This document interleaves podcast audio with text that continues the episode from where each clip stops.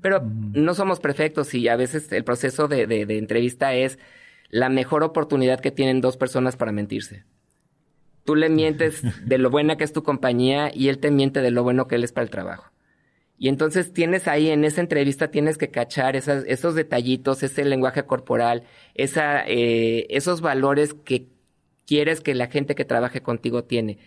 Si los encuentras en la entrevista, padrísimo, pero si no los encuentras y a la hora de la hora lo contratas y no cumple con tus valores, ahí pues hiciste una mala elección y pues... Lo que he escuchado es que simplemente no hay fórmula para contratar, pero eh, tienes que contratar lento y despedir rápido.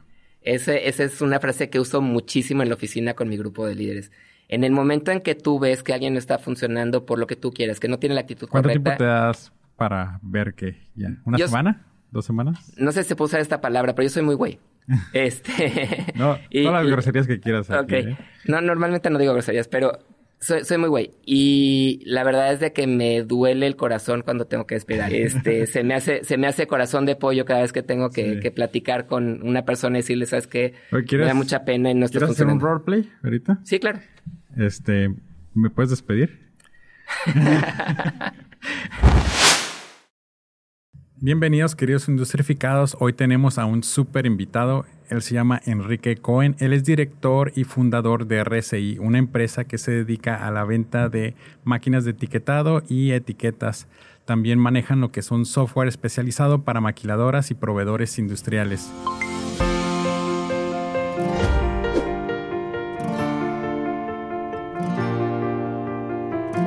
Hola, bienvenido a RCI México.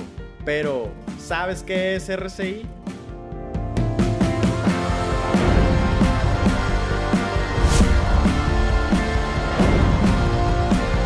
Esta es el área de manufactura. Aquí no solo hacemos etiquetas, sino que damos vida a millones de productos, con una identidad hecha de trabajo duro, pasión e ingeniería, una identidad plasmada en una etiqueta. Otros dirán que en RCI solo vendemos impresoras, pero en realidad resolvemos cada complejidad que se te presente. Y no nos conformamos con eso, sino que nos hemos hecho expertos en resolver problemas que otros no pueden ver. Nuestra labor no termina con una venta, sino que también proporcionamos el mantenimiento óptimo y necesario para el cuidado de tus equipos porque nos importas tú y porque sabemos que de eso depende tu día a día. En RCI siempre nos vamos a ser responsables de todo aquello que sembramos.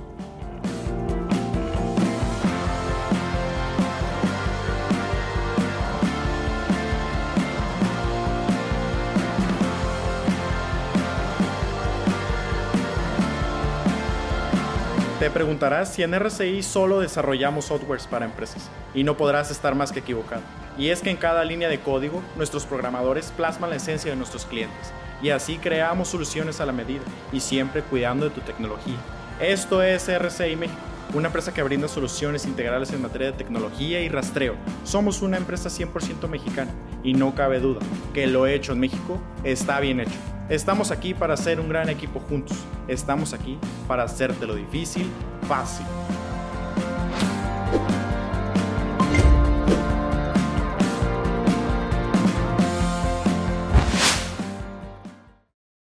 Pues Enrique, gracias por, ahora sí que por, por venir al programa. Y, ah, pues te estaba platicando que vamos regresando de, de Puerto Vallarta y un calorón que, había allá. Fíjate que entre más salgo de Tijuana, más ganas me, han de quedarme aquí, en, Tijuana. No sé si, si, te ha pasado.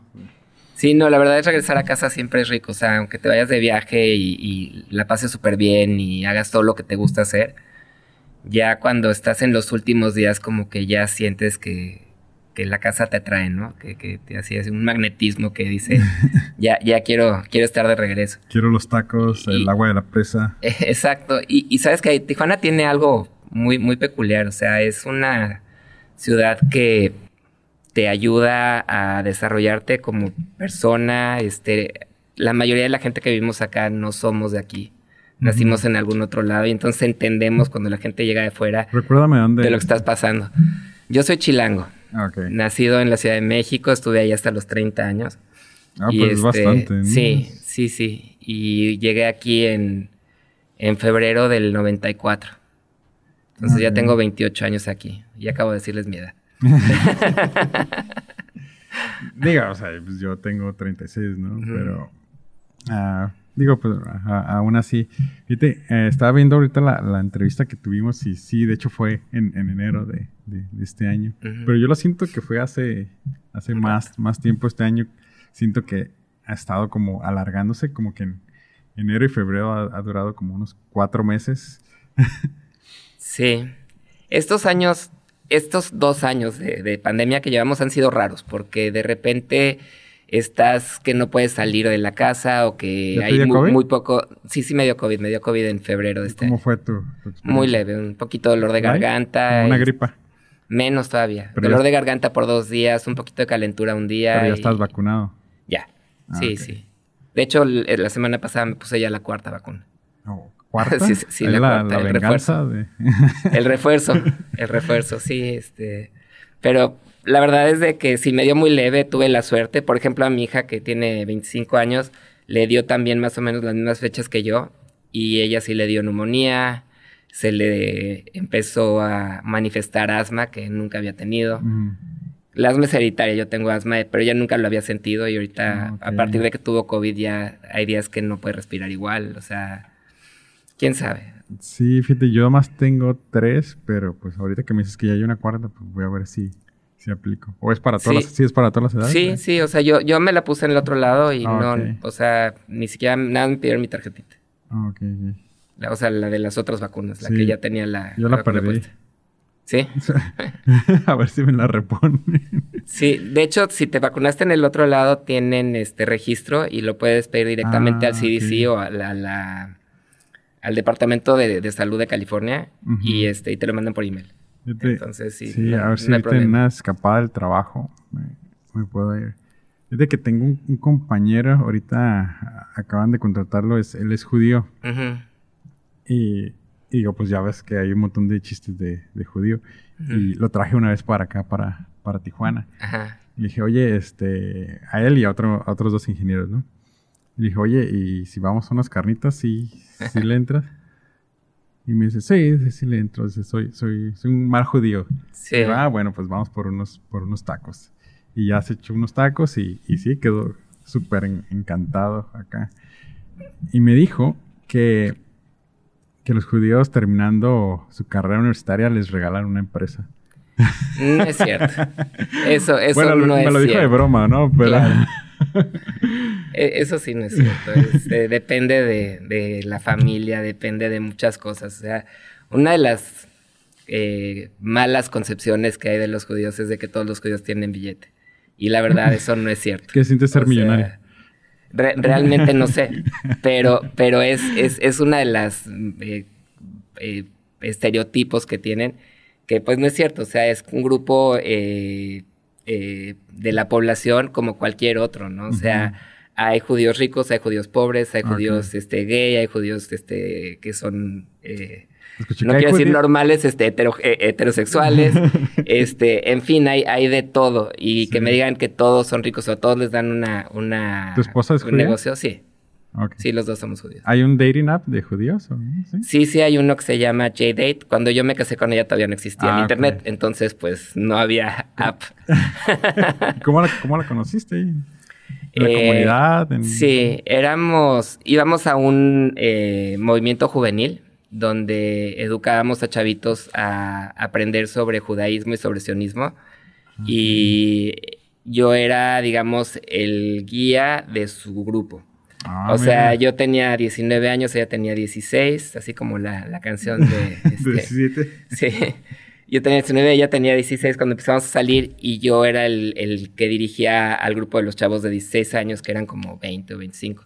Órale, Y este y ella y ahí la conocí y pues ya duramos como seis años de novios y luego ya nos casamos. Órale, fue súper jóvenes, ¿no? Sí, nos casamos chicos. Yo tenía 24, ella tenía 21 y el mes pasado ya cumplimos 30 y tantos años de casados, 34. Órale, felicidades. Gracias. Se dice fácil. sí, sí, sí. Sí, Así es. Fíjate que, que ese es un... ahora sí que es un, temazo, ¿no? Ahorita también para los, los jóvenes de, de ahora que, pues digo, ah, pues cómo me caso, digo, no tengo, no tengo casa o está, está medio difícil. Pero digo, este, supongo que los, bueno, yo siempre digo que los grupos así como religiosos juveniles son como los, los Tinders para, para esas religiones, ¿no? Eh, igual conoces personas, este, pues están más o menos en, el, en, el, mismo ambiente y pues sabes que tienen como tu misma, tus mismas creencias, valores similares. Correcto. Este, y ahorita ha, sido últimamente a, a, Medio Oriente, ¿a, qué partes donde? Eh, a Israel, sí, este, de hecho me voy mañana. Ah, ¿en serio? Sí, mi hija grande vive allá. La, mayor tiene 25 años, como les dije hace rato. Y este, y ella vive en Israel, vive en Tel Aviv. Y mañana, justo mañana a las 8 de la noche salgo en este, por dos semanas. trabaja y todo. sí, trabaja para una compañía de eh, tecnología eh, de la salud en el ah, área de marketing. Y, eh, tienen un dispositivo que te ayuda a medir tu metabolismo todos los días y en base a, a la respiración puede decirte si estás quemando carbohidratos o grasa como energía y, en base a eso te da un estimado de cuánto debes comer de carbohidratos, de grasa y de proteína ese día en especial. Entonces, te ayuda a, mantener tu metabolismo más cerca de donde debería de estar. Y en base a eso puedes este, mejorar tu performance, puedes bajar de peso, dependiendo de lo que sean tus metas personales. Fíjate que a Israel casi nadie lo ubica, pero es como un un país high-tech, ¿no? Correcto. O sea, tiene un montón de, preparación de ingenieros, de, lo que es de, programación, de software, hardware, y, y no es, porque no es tan reconocido eso. Digo, conocemos a Corea que dicen, ah, pues ellos hacen los teléfonos de Samsung, ¿no? Y sacan buenos... Eh, y carros. K-dramas que ahorita soy adicto a... y K-pop también. no, y, tienes, o sea, dos marcas muy, muy importantes de autos, como sería este Kia y Hyundai, que han crecido bestialmente. Y, es una de las cosas que a mí me llama muchísimo la atención de Corea en particular, porque siendo un país muy chiquito, siendo un país que tuvo una guerra devastadora en los años 50, eh, tienes marcas líderes en las industrias en donde se han metido, como sería el caso de Hyundai, como sería el caso de, Samsung, el caso del G, en fin, eh, esas marcas que las ves en electrodomésticos, las ves en autos, las ves en teléfonos celulares, las ves en... Y los cuates salieron de una guerra devastadora hace 70 años y están en el prácticamente en el primer mundo. México no está Nosotros ¿eh? tenemos todos los recursos naturales del mundo, todos. tenemos petróleo, hay oro, hay plata, hay este litio, que ahora mucho con las baterías de los este, electrónicos y de los autos y demás, ¿no? Hay toda clase de, recursos naturales y México sigue exactamente igual que en los años 70. Y en, en este, estos últimos tres años, y no quiero hablar mucho de política, pero en estos tres últimos o cuatro últimos años eh, estamos peor que en los años 70, ¿no? Este, con una demagogia y un eh, populismo terrible que no le están haciendo ningún bien al país. Y esperemos que cuando se acabe este sexenio llegue una persona con capacidad, con inteligencia y que nos saque de regreso hacia donde tenemos que ir. Pero eso es lo que me llama la atención, porque dices, hay países como, como Corea y como Japón, después de guerras terribles, países con poblaciones mucho más chicas, con mucho menos recursos naturales, y tienen una capacidad de desarrollo de tecnología, de productos, de, de marcas que, en México todavía no logramos, ¿no? Entonces, nuestro trabajo como personas que pensamos y que somos creativos y que queremos sacar cosas adelante, es ver cómo lo hacemos para que nuestras marcas y nuestros productos y nuestras eh, actividades empiecen a tener relevancia fuera de nuestro país, ¿no? O sea, tenemos al vecino más poderoso del mundo, o sea, le podemos vender lo que queramos, y definitivamente no tenemos ese, esa, esa capacidad de hacerlo. Y yo creo que son eh, límites mentales que nos ponemos. Y en eso es en lo que deberíamos estar trabajando con los chavos, con los jóvenes, en decirles, ¿sabes qué? No hay límites. Los límites están en tu cabeza. Vamos a quitar todos los límites. Piensa creativo, piensa en, desarrollar cosas y salte a, a, realmente enseñarle a la gente que en México hay una gran capacidad de creatividad, de creación, de hacer cosas bonitas. ¿Y cómo se los dices tú? Así como te lo estoy diciendo a ti, este, yo eh, tengo un equipazo en la oficina y la verdad es de que eh, ahí en, en, RSI y ahorita estamos trabajando eh, mi directora de operaciones que me saqué la lotería el día que empezó a trabajar con nosotros hace año y medio. ella está haciendo un programa completísimo de capacitación para los, nuestros líderes. Y diciéndoles cómo comunicarse, pero cómo hacer las cosas de una mejor forma, cómo ser más asertivos, no, no tener miedo a, expresarse, cómo ser más, eh, una comunicación más simple, pero más eh, directa con, con todo el mundo, con la gente al lado tuyo, con la gente arriba, abajo de ti y con tus clientes. Y eso les ayuda a tener más confianza en sí mismos. Y de ahí a lo mejor va a haber gente que diga, ¿sabes qué? Ya aprendí, ya quiero ser y quiero salirme y poner mi negocio y pues... ¿Sí te ha pasado? Hasta ahorita no, pero creo que con esta, esta nueva visión que tenemos este, de crecimiento del negocio y con esta nueva dirección, este nuevo liderazgo que estamos eh, ejerciendo entre Marina, que es la directora de operaciones, y yo, creo que vamos a, a, empezar a desarrollar gente que pues van a tener ganas de quedarse con nosotros porque es una gran compañía, pero al mismo tiempo van a querer desarrollar sus, propias, eh, sus propios proyectos y pues van a tener todo nuestro apoyo, ¿no? O sea, cuando la gente se va para mejorar, dices, adelante, ¿no? Y cuando la gente se va y dices, sabes que no es una oportunidad buena para ti, pues tratas de, de, conservarlos. Pues Nunca pensando en mí o en la compañía, simplemente pensando en qué es lo mejor para ti. Si la oportunidad que estás viendo es tuya y es buena, adelante, o sea, no te voy a detener. Pero si veo que nada más estás haciendo un cambio lateral porque ya te aburriste o porque, bueno, vamos a buscar qué otra cosa puedes hacer aquí que te vuelva a motivar, que te vuelva a dar esa, ese impulso, ¿no? O sea, si yo fuera tu empleado y te dijera, ¿sabes qué, Enrique? Pues ya cumplí, este, ya esto no me está dando para más y quiero emprender por mi parte porque, no sé, mi corazón me lo pide o me siento ya que se me está yendo el tren y, y quiero, quiero emprender, ¿qué, ¿qué le dices a esa persona? Bueno, cuando pase, ¿no? No, o sea, prácticamente le digo, dime en qué te ayuda. O sea, ¿cómo te ayuda? Uno, no sé si lo platicamos en el, en el podcast anterior, pero uno de mis sueños, y, no es un sueño que no voy a realizar, es una cosa que la tengo perfectamente pensada para los próximos dos o tres años, es crear en Tijuana una incubadora de negocios. Ahora. Eh, una incubadora de negocios sin fines de lucro para mí. O sea, lo que quiero es poder... RCI. Fuera de RCI, sí.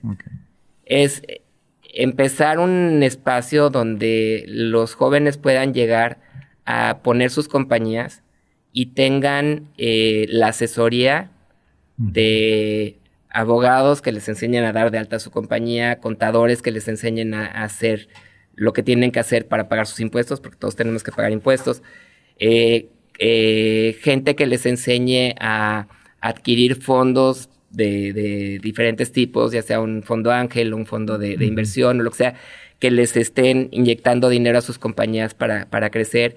Gente que les enseñe a hacer sus este, business plans, sus planes de negocio, para que realmente puedan vender su compañía a estos fondos de inversión que les puedan poner dinero para ayudarlos a crecer.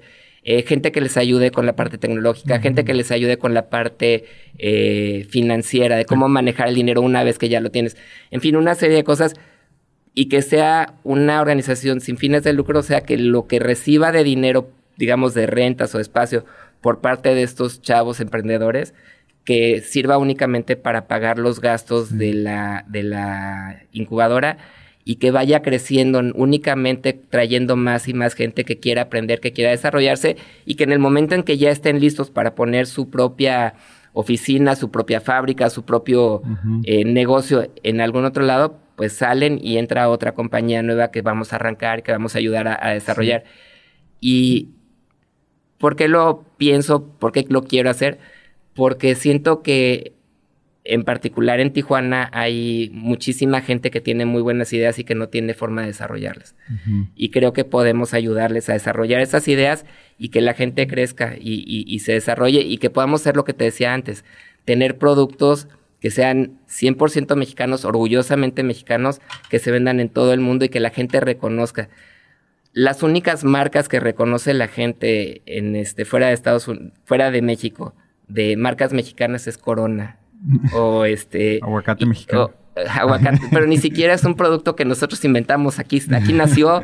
y lo controla el narco. Y, y, en el caso de, de, de, la cerveza, pues ya ni siquiera son compañías mexicanas, ¿no? Sí, pues ya la compró, las hasta la Tijuana, ¿no? La compró este, un corporativo. Sí, o sea, no estoy seguro cuál es cuál, pero sé que Anheuser-Busch, o sea, los de Budweiser son dueños de unas y los de estos de este los holandeses este Heineken son dueños ah, de otras. Entonces, ya ni siquiera la cerveza Corona, que lleva el nombre Corona, porque pues, se, desarrolló en México y demás, ya ni siquiera es de capital mexicano, sigue produciéndose en México. Pero es una de las pocas marcas que se conoce realmente a nivel mundial de, producto mexicano. Entonces, yo creo que podemos empezar a generar eh, marcas que se reconozcan siempre y cuando aprovechemos la creatividad de los chavos y los, dejamos, los dejemos ser, o sea, de los jóvenes, como tú, como, como gente que ves que tienen ideas que les ayudan a, que quieren desarrollar y no saben cómo. Sí, fíjate que, bueno, yo he estado en, eh, y he visto varios uh, hubs de incubadoras y, todo eso aquí en Tijuana y he visto cómo nacen, crecen y se estrellan y arden, ¿no? Este, por muchísimas, muchísimas fallas. Una de, ya, ya si estamos tirando ahorita ideas, este, una de, mis ideas era como enfocarlo, pero al área de ingeniería. O sea, como startups y, pero para ingeniería, ya sea desarrollo de, de, producto, programa o, un hardware. Porque, digo, yo que estuve en ingeniería aquí en, en, en UABC, pues mis compañeros, y digo, yo también, o sea, directamente nos brincamos a, la maquiladora, ¿no? Porque pues es, lo, es, lo, que tenemos, es lo que conocemos. Literalmente donde yo crecí, atrás de mi casa había una, una fábrica donde siguen haciendo puertas. Y creo que ahora hacen rifles o algo así, ¿no? ok, cambio de giro. sí, un poquito pivotearon, ¿no? Ahí este, el, el, dueño tuvo visión. Sí. Esto no. Las puertas, como dicen, ah, nunca hay expos de, de seguridad, entre comillas, donde venden armas, pero nunca vas a ver este, puertas de seguridad o cajas fuertes en un evento de seguridad, ¿no? Correcto. De, los americanos. Y pues por ahí le, tiraron. Digo, podría irse más, más por ahí, pero pues creo que es un, proyecto bastante loable y el dejar como, como México en, en alto en la parte de ingeniería, pues creo que que es complejo, ¿no? La, la, la, la, tirada y eso te gustaría hacerlo como ya que te retires o... No, yo no me pienso retirar. Yo eh, hasta ahorita trabajo por necesidad y en algún momento voy a trabajar por placer. O sea, no, para mí, en, en inglés en particular, la, la, palabra retirement significa, o sea, tiene un, una raíz muy parecida a retraso y yo no tengo retraso. Este, yo, yo quiero seguir hacia adelante, no irme hacia atrás. Eh, todo lo que no usa se atrofia. En el momento en que la gente se retira, empieza a dejar de pensar, en, dejar de ser creativos y entonces, así como los músculos cuando no los usas se atrofian, también el cerebro cuando no lo estás usando de, forma creativa también se atrofia. Entonces, a mí me vas a ver a los 80 años haciendo algo. O sea, mm. no, no voy a hacer, no, no me voy a retirar. Totalmente de acuerdo. Fíjate que yo antes bailaba. Ajá. Este, de hecho, ahorita le estaban platicando que que pues el otro día quise hacer un acá, mientras este, barría, que quise hacer un paso y oh, me tronó algo en la espalda. Dije, ok, ya, ya no estoy para, para eso, ¿no? Pero digo, si hubiera seguido bailando, pues igual podía, podría tocar el piso otra vez con las, con las manos, este, no me dolería la espalda ahí en el, en el trabajo. Así es. Pues, se atrofia todo. Así es, hay que mantenernos activos, no solamente activos físicamente, sino también activos mentalmente. Mientras no sigamos desarrollando nuestras conexiones este, neurológicas en el cerebro, pues eso se va a ir apagando. Y, hay muchas formas de seguirlas conectando, hacer este, actividades que normalmente no haces. Peinarte con la mano izquierda. Yo no me peino, pero peinarte con la mano izquierda en lugar de con la mano derecha, ¿no? Este, lavarte los dientes con la mano izquierda en lugar de con la mano derecha. Este, hacer cosas creativas que normalmente no haces. Dices, yo soy malísimo para pintar. Bueno, siéntate a pintar un día y aunque te quede feo, no importa. Estás usando un pedazo de tu cerebro que normalmente no usas, ¿no? Siéntate a escribir. O sea, yo soy malísimo escribiendo. No importa. Siéntate y escribe una o dos hojas de lo que piensas, de lo que sientes, de lo que estás haciendo bien o mal en tu vida. y nada más, ¿por qué? Por escribirlo. Y estás haciendo cosas que tú normalmente no haces y le estás ayudando a tu cerebro a hacer conexiones nuevas que te mantienen joven, que te mantienen jovial, que te mantienen activo y entonces eh, estás desarrollando eso para que tu cerebro no se atrofie. Así como haces ejercicio, o sea, si corres o, haces pesas o lo que sea, estás manteniendo tu cuerpo activo. Del cuello hacia arriba también tenemos que mantener actividad. Fíjate que yo ahorita en mi trabajo, pues ya estoy bien aburrido, ¿no? Ya llevo un poquito más de, cuatro años ahí y pues eh, recibimos nuevos productos, hago el proceso de, este, de ensamble, de, este, le doy soporte ahí a, a los técnicos, pero ya estoy ahorita como que no tengo ganas de ir a trabajar.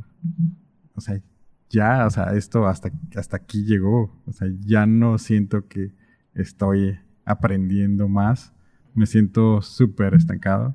¿Qué le dices tú a, un, a uno de tus empleados? O sea, ¿se te han acercado a ti? Porque digo, no, creo que sea todo color de rosa en, en, en, en, las empresas, ¿no? No, no, no es. Y mira, ya cuando llegan conmigo... ¿O tú no has llegado así? Que dices, no quiero trabajar hoy. Bueno, entonces déjame contestar esa primero. La semana pasada vinieron unos amigos de Mexicali a platicar con nosotros y estuvieron en la oficina y uno de ellos es más o menos debe ser contemporáneo mío, no le pregunté qué edad tiene, pero más o menos debemos ser de la misma edad. Su hijo mayor tiene 27 años, mi hija mayor tiene 25, entonces más o menos calculando de que estamos en el mismo rango de edades.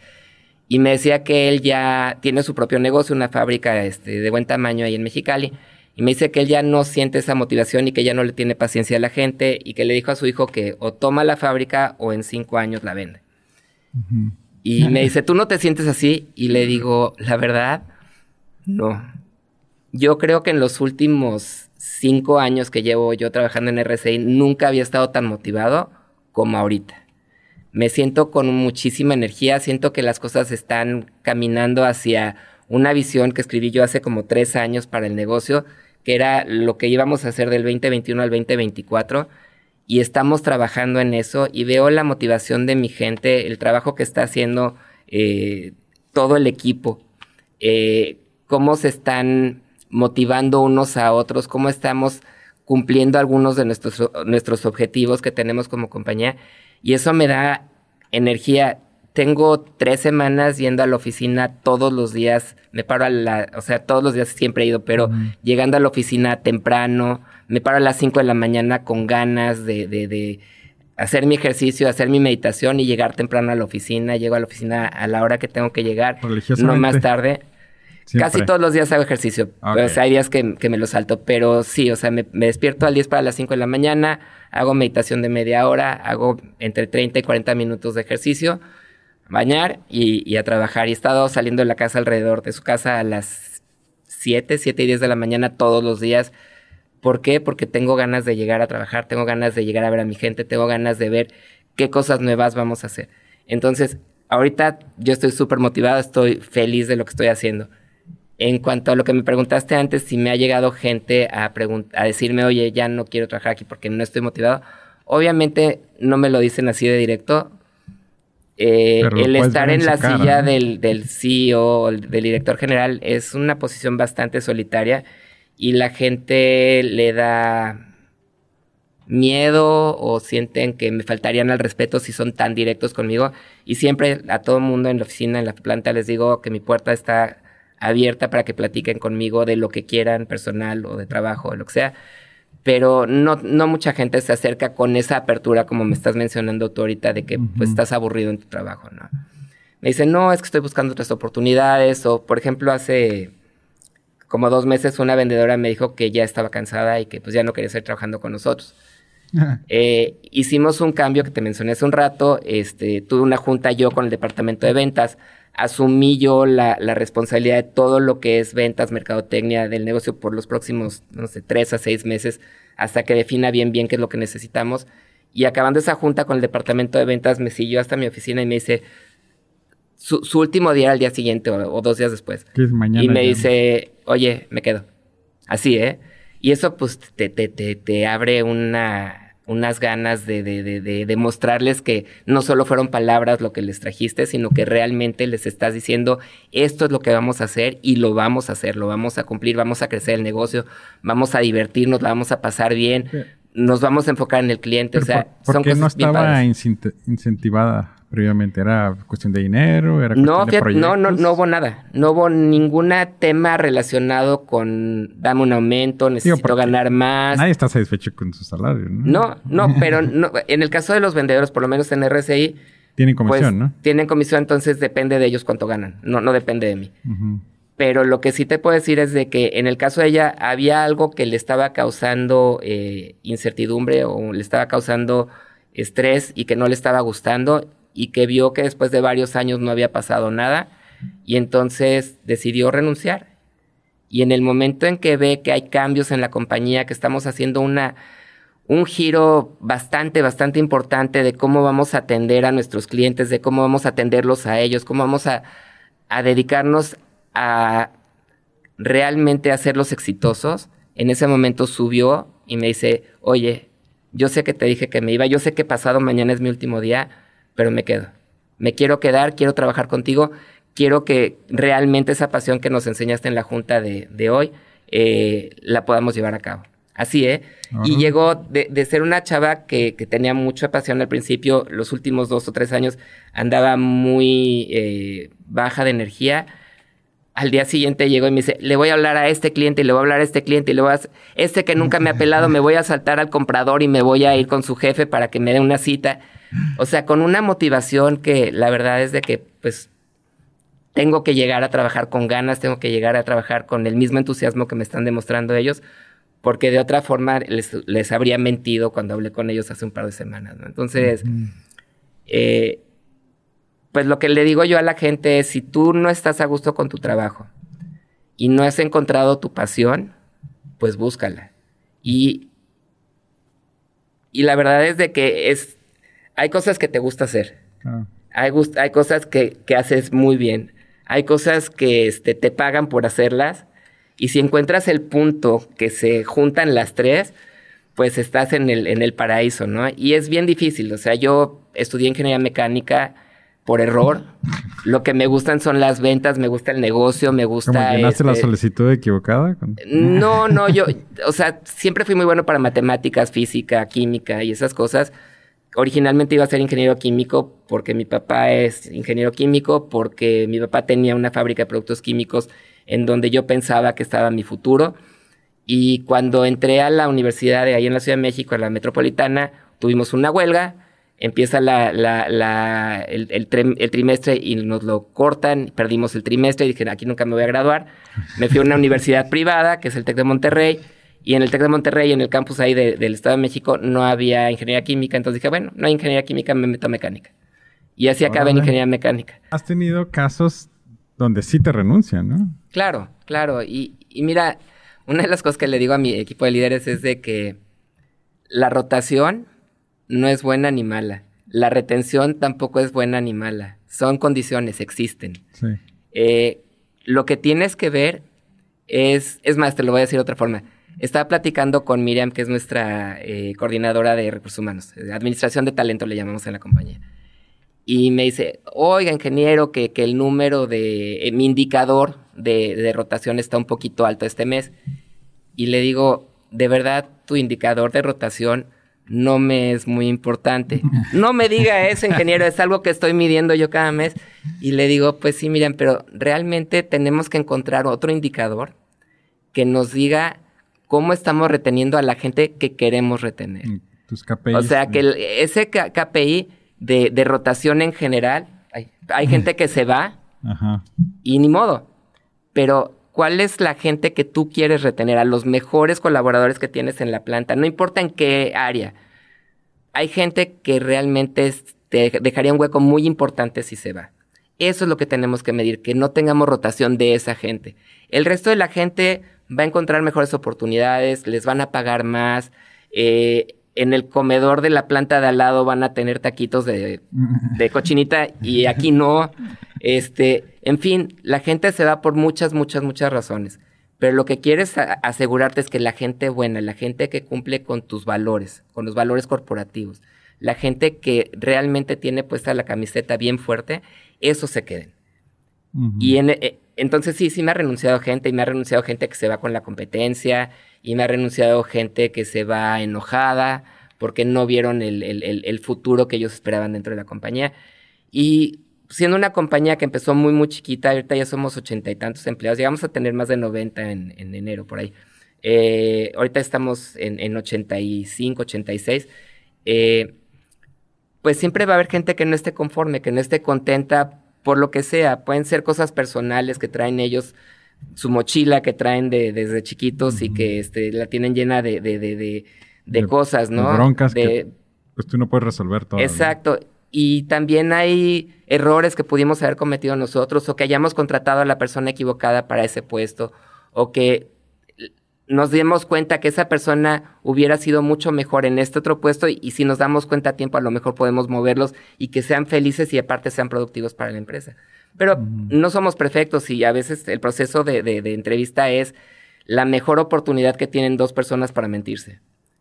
Tú le mientes de lo buena que es tu compañía y él te miente de lo bueno que él es para el trabajo. Y entonces tienes ahí en esa entrevista, tienes que cachar esos detallitos, ese lenguaje corporal, esa, eh, esos valores que quieres que la gente que trabaje contigo tiene. Si los encuentras en la entrevista, padrísimo, pero si no los encuentras y a la hora de la hora lo contratas y no cumple con tus valores, ahí pues hiciste una mala elección y pues tú sabes lo que es la experiencia.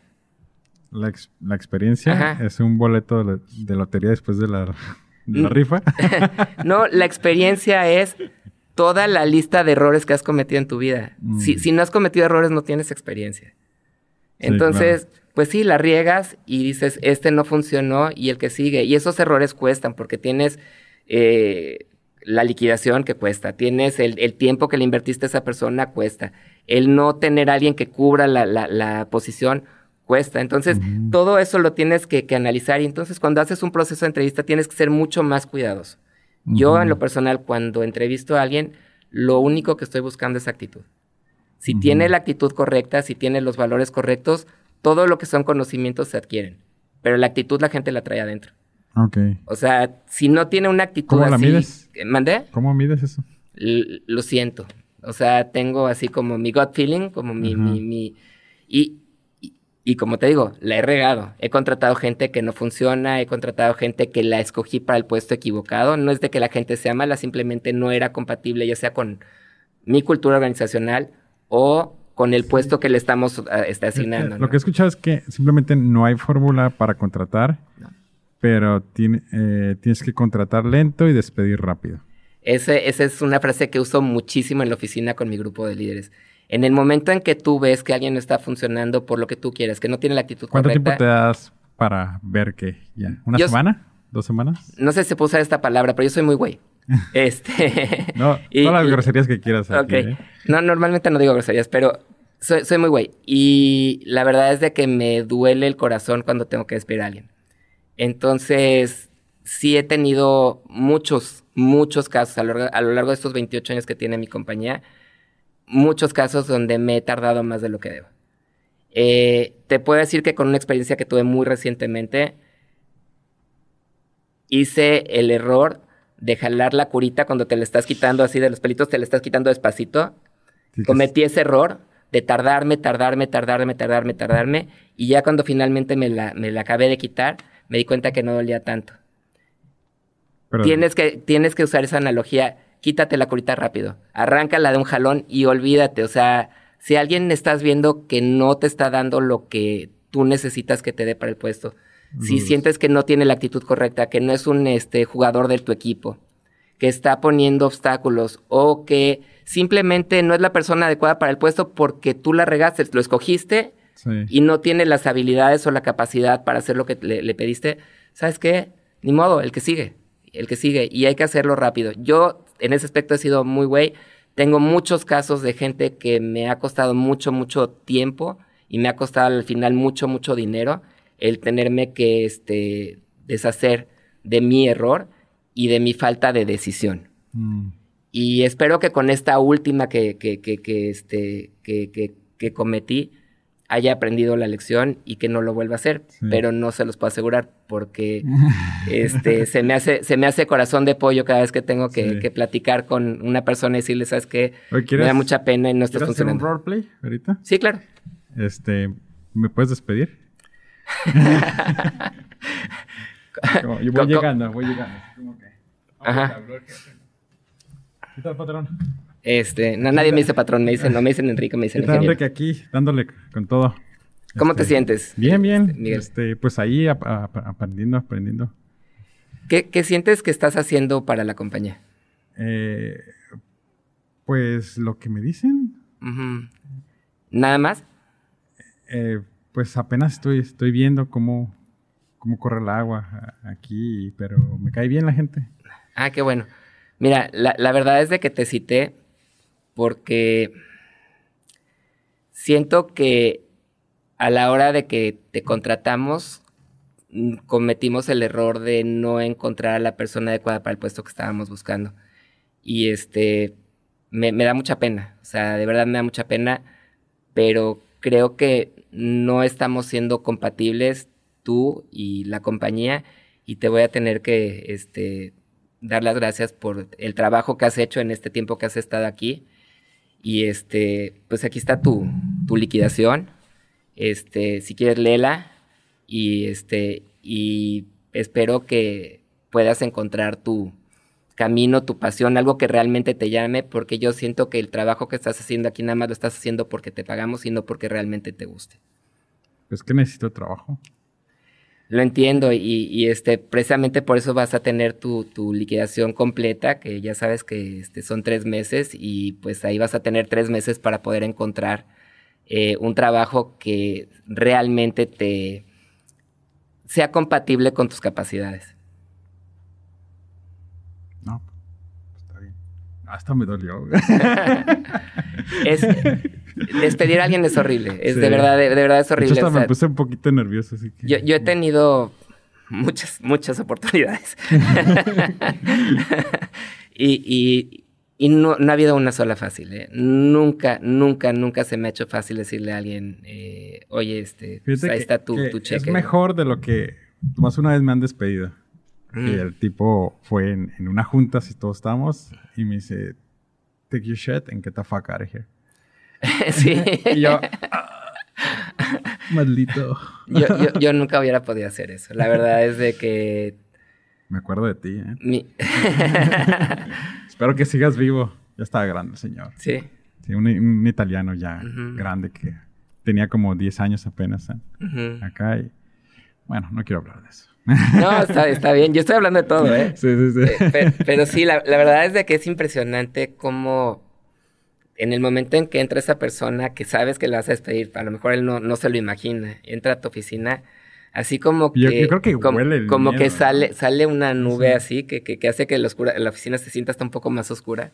Porque- Este, y, y a, a mí me duele, me duele Sí. cada, cada vez, o sea... Pero tú lo haces, o sea, no, no lo haces. No, ahorita, humanos? ahorita ya no. Ahorita nada más yo despediría a alguien que me reporta directamente a mí. Ah, ok.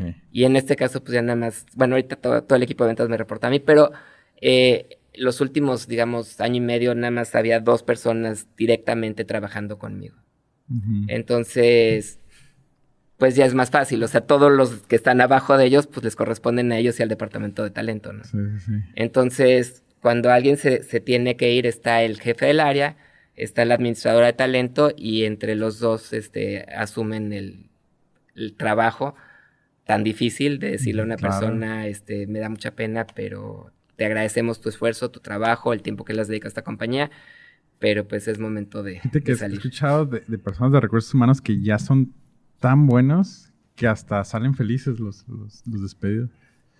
Te voy a dar un ejemplo, la, la- la verdad es de que sí, sí es cierto. eh, Digo, lo hacen diario, ¿no? O sea, ma- Sí. maquilas así de 3.000, 5.000 personas, sí, donde ya está hasta automatizado el... el- el- el de- Nadie sale feliz, renuncia. pero a final de cuentas, como es- una, un, un despido este, y, y les dan su chequecito completo, pues la gente se va porque, porque te van a demandar si, si, si les estás dando todo lo que dice la ley que les tienes que dar, ¿no?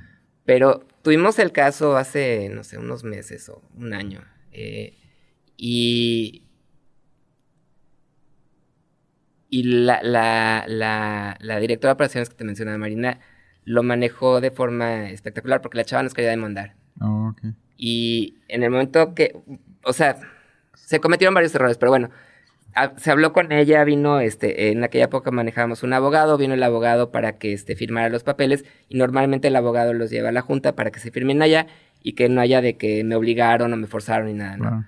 Eh, cometimos el error de dejarla que se fuera con su papá en lugar de que se fuera con el abogado a la, a la junta y en el camino de la oficina la junta cambió de, de opinión.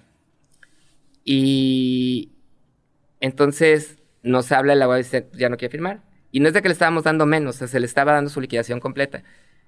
Y yo estaba fuera de la ciudad, no me acuerdo dónde estaba, pero toma la llamada Marina, que te digo, la, la, la pues prácticamente mi, mi segunda a bordo, mi mano derecha. Y, y le dice a la chava, ¿por qué no quieres firmar? Es que no estoy de acuerdo que me despidan. Le dice, ¿sabes qué? Eres una gran persona. De verdad, no, no sientas que esto es personal. Simplemente no estás en el lugar adecuado, no prefieres encontrar un trabajo donde realmente te guste lo que estás haciendo. De verdad, porque aquí se nota que no te gusta. Tienes tres meses para encontrar algo porque tienes el dinero suficiente, por lo menos para tres meses, y, que encuentres algo que realmente te gusta hacer. Y no te vayas con un mal sabor de boca. A final de cuentas, no es de que no te dimos oportunidad, no es de que eh, no tuviste chance. Simplemente lo que estás haciendo no te gusta y porque no te gusta no lo haces bien. Entonces, tómate el tiempo para buscar algo que sí te guste y para que estés bien. Y el día que quieras vienes aquí a la oficina y yo te voy a dar tu carta de recomendación para que te contraten a donde tú quieras. En eso le pasa el teléfono y regreso al abogado y dice, ya firmó. A mí no me diste carta de recomendación. pero yo no te corrí. ah, ahorita. sí. No, y este, y la verdad es de que lo manejó de forma magistral. No porque le haya lavado el coco ni nada, simplemente le dijo la verdad.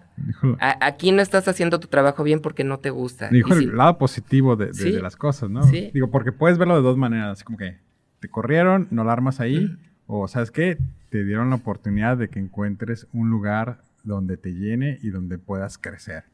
Y, y con todo nuestro apoyo, o sea, ahí te da la recomendación con todas sus letras diciendo fulanita es una gran, gran, gran persona, honrada, trabajadora, etcétera, sin mentiras. Sin mentiras. Tu carta de recomendación completa para que vayas y encuentres un, trabajo que, te llene y que te haga sentir bien. Porque aquí nada más venías por hacerlo. Y la verdad, o sea... Me recordó la película esta de George Clooney. Este, no sé si has visto donde él hace eso.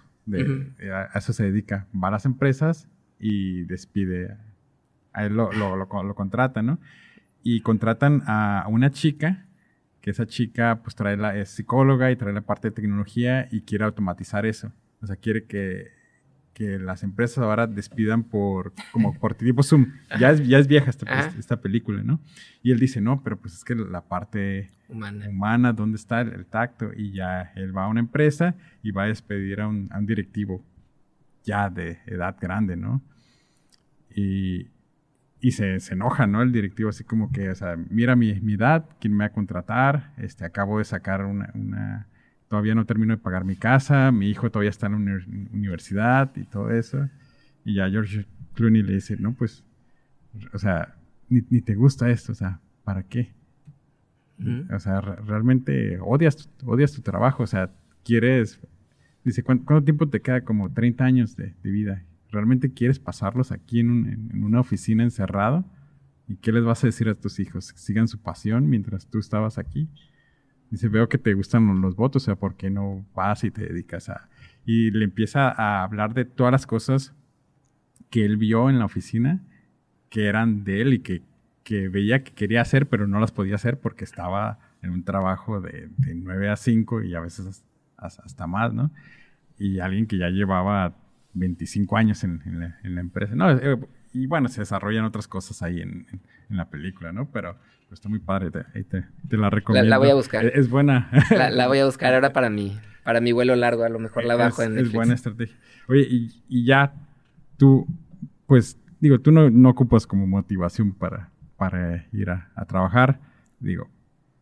Todos necesitamos motivación para trabajar, todos. Digo, tienes, tienes tu familia, tienes nuevos proyectos, pero por lo menos tienes un día que dices, güey, no quiero ir hoy. Los he tenido. No, no, no son semanales ni mensuales ni nada. O sea, sí, sí he tenido días de que, ¿sabes qué? Hoy no tengo ganas de ir a la oficina y me quedo en la casa. Obviamente, para un empresario nunca hay un día libre. O sea, siempre estás al pendiente de los correos o tienes que hacer algo, tienes que hacer alguna llamada. Y tu esposa Pero- nunca te ha dicho, oye, este, ¿qué onda, no? O sea, ¿cuándo para...? Mientras más ocupado esté, menos lata le doy. Entonces yo creo que no. Pero no, la, la verdad es de que como me gusta lo que hago, Ujú. sí he tenido días, obviamente, que estás cansado, que hay mucho estrés o que tienes algún problema o que la liquidez no está donde tiene que estar. Y pues obviamente esos son problemas fuertes que, que dices, no quiero ir a la oficina porque no quiero tener que lidiar con eso. Pero vaya o no vaya, igual tengo que lidiar con eso. Esté en mi casa, esté en la oficina o esté en la playa, pues tengo que lidiar con que hay que pagarle a los proveedores, hay que pagar la nómina, hay que hacer esto, hay que hacer lo otro. Y los problemas se quedan contigo. O sea, en un te- cuando tú trabajas para una compañía de 9 a 5, Sí. pues a las 5 te desconectas y te vas y, y- y se acabó, ¿no? ¿Y qué pasó con tus hobbies? Tengo, ¿Tienes? tengo, me gusta mucho leer. Leo muchísimo, leo novelas este, de historia, por ejemplo, o sea, que es ficción, de pero Netflix. histórica. Veo muy poca televisión, muy pocas series. Este, de hecho, no he visto la última temporada de La Casa de Papel. Ajá. O sea, me quedé en que llega la policía y se lleva al profesor y hasta ahí y no sé en qué acaba la serie. Yo apenas la iba a ver. Este, Gracias por el spoiler. sí, spoiler alert. Eh, esa es la, la tercera temporada. Creo que la- nunca la vi, o sea, y Ah, esa ok. es la terminé de ver a lo mejor hace dos años. Mm. Eh, no veo series así mucho. ¿Videojuegos? No, cero, no tengo. No tengo ni un PSP, ni un este. Bueno, es un eh, poco viejo el piso. eh, bueno, el- el- como se llama el de ahorita, ¿no? El, Nintendo, este- cualquier cosa. No, también está el de Sony, ¿no? Como, o el Xbox, Nintendo. este, también, ¿no? Todavía hay Xbox o ya no. sí, sí, Sí. Xbox One. Sí, entonces, no, la verdad, no, no, no tengo juegos de video, no, no, no soy fan. Eh, te digo, leo, leo novelas históricas, me encantan, leo novelas de espías, también me encantan. Leo muchos libros de, de cómo ser un mejor eh, empresario, cómo buscar eh, ayudarle a la gente a desarrollarse, leo mucho de eso también. Eh, de vez en cuando saco mi bicicleta de ruta. Antes Mm. la sacaba todos los fines de semana, ahorita ya no tanto. Eh, ¿Pero qué te haces el viaje de, de aquí a Tecate o de aquí a Ensenada? O... lo hice, de- hice el de Rosarito Ensenada, lo hice una vez nada más, no me gustó. ¿Por qué? Porque, la carretera está muy maltratada y sentía la, la, la vibración en, en las partes, este, como en donde terminan ¿no? las piernas. sí, no, la, la vibración del asiento este, era terrible y la verdad no, no, no lo disfruté, no la pasé bien, entonces la hice una sola vez y no la volví a hacer. Hice una en Ocotillo que estuvo durisísima. Ocotillo está entre, entre San Diego y, y Calexico, en el centro. Este, ¿Cómo está la carretera? eh, ahí la carretera estaba bien, pero nos tocó viento de frente todo el camino. Y, y, este, pedaleabas, pedaleabas y apenas se movía la, la bicicleta. este, he hecho, eh, lo, lo más que he hecho en la bicicleta son 60, 70 millas, como 100 kilómetros, un poquito más.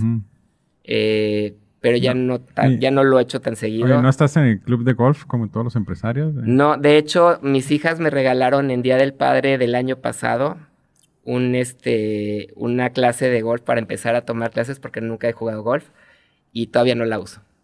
O sea, todavía tengo el, el papelito ahí con la reservación y todavía no he, no he- yo no he hecho la reservación con el con el pro, con el maestro. Pues como jugar Entonces- canicas de adulto, ¿no? Sí, pero mira, la gente que juega dice que es muy relajante porque pues, estás en un espacio verde, caminas, Y sí, aquí en Tijuana, pues. y, aparte pero- tienes tu, tu este, hielera llena de cervezas en la parte de atrás del carrito. Entonces, eso, eso ayuda también a la motivación. Pero, ¿sabes que Normalmente jugar una ronda de golf de 18 hoyos te lleva 3 o 4 horas Mm, y no tengo tiempo. Sí. Y puede ser un pretexto, lo que tú quieras, pero hay cosas que me gustan más. O sea, por ejemplo, no sé si te platicaré la vez pasada, pero tengo una perrita, una, una este, bulldog francés. Eh, a mi esposa no le gustan los perros, entonces viene conmigo a la oficina todos los días. Los Ah, sábados ok. me voy con la perrita la llevo al parque o la llevo a algún lado así, o sea, es parte de, de, mi hobby. Suena, suena cara la... El cuidar a, la, a, la perrita. Demandante en tiempo este, y dinero. Pues no, no tanto, y, viene, viene, conmigo a la oficina todos los días, o sea, en la oficina todo el mundo la ama. Y este... ¿Cómo se llama? Roxana.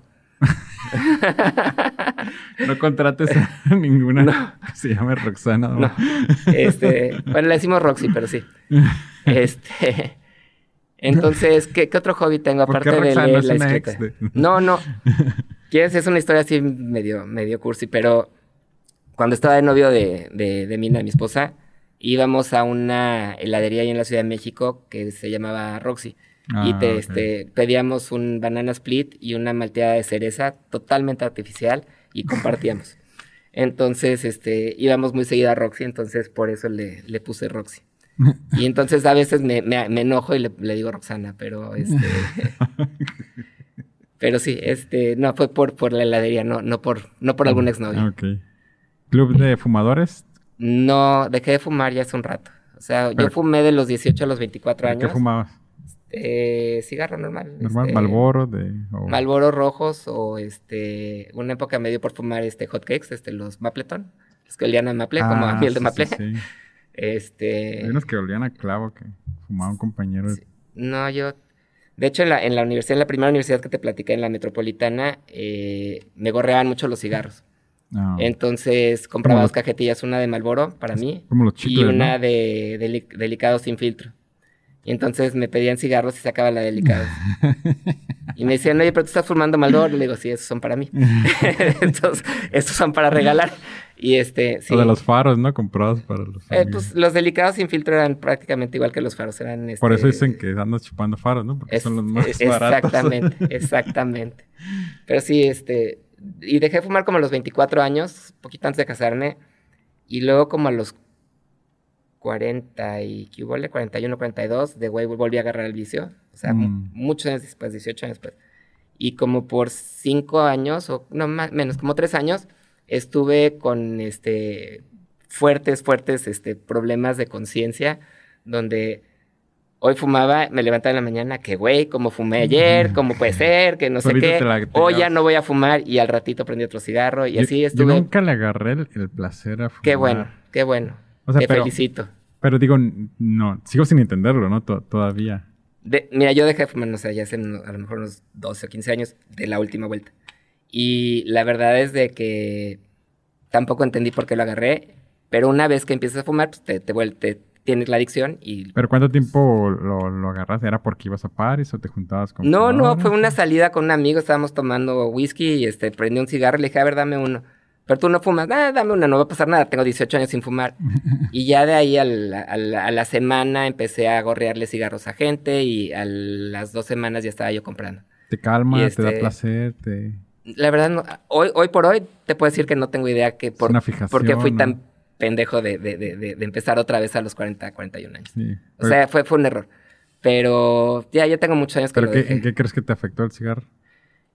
Em, principalmente en mi conciencia, espero que no me haya afectado la salud. Eh, porque me escondía para fumar, o sea, no le decía a mi esposa que fumaba, no le decía, obviamente mis hijas menos, porque estaban chiquitas. En fin, o sea, es, es, es, es, tonto, es un vicio que realmente no te deja nada, ¿no? Entonces, afortunadamente lo pude dejar. Un, un, viernes en la tarde, prendo un cigarro en la oficina. No fumaba yo dentro de la oficina cuando había gente, pero ya era eh, viernes en la tarde, ya se había ido todo el mundo, abrí una ventana, prendí mi cigarro y dije, ¿qué estoy haciendo? Apagué el cigarro, agarré mi cajetilla, la tiré en el bote de basura ahí dentro de mi oficina y en eso dije, no, espérame. saco la cajetilla y me voy al, al, contenedor grande que está en la, en, la bodega y ahí tiré la cajetilla para no, para no tener la tentación de que la puedo sacar de regreso. Al día siguiente eh, me iba a ir a, a, un yate con un amigo mío, tenía yate, me habla mi otro amigo y me dice, oye, vas a venir al yate de Beto, y le digo, no. ¿Por qué? Le digo, porque Beto y Pepe fuman y la verdad es de que se me va a antojar y no quiero fumar. Y le, me dice, y vente, y si quieres fumar, pues no fumes y aguántate. Y, y cedí a la presión y me fui al yate con ellos y todo el mundo estaba fumando y yo me aguanté y desde ese día no he tocado un cigarro. O sea, de plano. O sea, está, turkey. ¿no? Digo, Cold o sea, turkey. na- nadie, tiene la, la- nadie tiene la fuerza de voluntad ilimitada, ¿no? Si lo tienes ahí cerca todo el tiempo, eventualmente vas a caer, ¿no? Y como dicen, quien con lobos anda. Así es, y yo ese día dije, ¿sabes qué? Ya, se acabó. Y desde entonces, o sea, sí se me antojaba y demás. Entonces, Ahorita ya no se me ¿Tú antoja. para perteneces a algún club aquí en Tijuana? Mm, ¿Al club de empresarios? Ah, ok. Este, sí, Ahí soy... en el último piso. En el último piso de New City, sí, soy socio fundador. Ahora. Lle- Llegó Lisette eh, Álvarez, que es la, la, la- la directora del club, Sí. a platicarme de que... La chica que lleva el podcast, ¿no? Ahorita. Sí, exactamente ella. A decirme, oye, estamos este, organizando esto. Yo conozco a, a- a los Abadi porque de hecho ellos son los dueños de la bodega donde está la fábrica. Y ellos son los este, desarrolladores de ahí de, de New City. Y, y la idea del, del club de empresarios salió a partir de un programa del IPADE Ujú. en el que estaba Isaac, este, Isaac Abadi. Sí. Y estaban varios de mis amigos, este, Daniel Cano, que es cuate mío, este, Juanjo Tomás, este, Orlando Plat. Y entonces me platicaron ellos, oye, vamos a hacer un club. Y dije, ¿sabes que Yo no tengo amigos empresarios en Tijuana. O sea, porque yo llegué a, a Tijuana hace 28 años, o en aquella época hace 23. Y la verdad es de que no he tenido la oportunidad de hacer amigos que tengan empresas, porque llego, trabajo en Tijuana y me voy y duermo en San Diego y pues mis cuates están de aquel lado. Sí. Y acá la gente que conozco son los compradores, los ingenieros, los este Claro. eh, pues tu misma gente, ¿no? De- gerentes de, de las plantas a las que yo les vendo, Ah. ¿no? Entonces son mis conocidos, pero no son mis amigos. Y de ahí este eh, llegó Lisette y me dice, oye, ¿quieres entrarle? Y sin ver el proyecto, sin ver nada, le dije, ¿a dónde firmo? ¿Por qué? Porque dije, bueno, va a ser una oportunidad de conocer gente que se dedica a lo mismo que yo, que son empresarios, que tienen los mismos dolores de cabeza que yo, etcétera. ¿no? Pues bueno. Estoy en el club de empresarios. Aquí en Tijuana es el único club en el que pertenezco, sí. Súper. Entonces, algunas palabras antes de, de- de terminar. La verdad, sí te queremos tener, porque sé que hay un montón de historias. y de hecho, quería preguntarte un poquito también más de Israel. Pero pues ahora que regreses de Israel, nos cuentas cómo fue tu viaje este, y Claro. pues un poquito más de, de, de esta vida de, de empresario, ¿no? Porque, pues, di- digo, o sea, platico contigo y pues eres una persona normal, ¿no? No- Sí, sí, no, no, no, no, no soy para nada normal. Estoy loco como no, todos. No te veo con, con tu sombrero de copa ni con tu... No, no, mira, la, la verdad, palabras adicionales, este, pues, ¿qué te puedo decir? Me gusta platicar mis historias porque es parte de compartir mis experiencias. Y como te dije, mis experiencias son un cúmulo de errores, ¿no? O sea, todas las veces que le he regado es mi experiencia y les, les puedo platicar a ustedes de todas las veces que le he regado y eso me ha enseñado a tratar mejor a mi gente, me ha enseñado a realmente dedicarme a- a- al cliente. O sea, yo todos los días les digo a la en la oficina que la única razón de existir de la compañía es el cliente. ¿Por qué? Porque si no hay cliente, no tenemos dinero para gastar en eh, paseos de verano, en programas de capacitación, en desarrollo profesional, en que todo el mundo esté contento. Entonces, lo primero que tenemos que hacer es asegurarnos que nuestro cliente sea el, el centro de nuestro trabajo. Y para eso necesitamos hacer que en la cabeza de todos nuestros clientes, y todos nuestros clientes no me refiero a, a Poly, Metronic, sino al comprador 1 o al ingeniero 1 o al ingeniero 2 de las mismas plantas, para ellos ser el número uno en su mente de lo que hacemos. Porque ninguna persona en su sano juicio le va a comprar al número 2 si puede comprarle al número 1. Claro. Si puedes comprar el mejor, mejor, mejor producto del mundo y está el segundo mejor aquí, pero los puedes comprar, valen a lo mejor lo mismo, están igual de disponibles, pues obviamente te vas a comprar el mejor, mejor producto. ¿Por qué vas a comprar el número dos? Entonces, eso es a lo que tenemos que aspirar nosotros como, como proveedores de la industria maquiladora.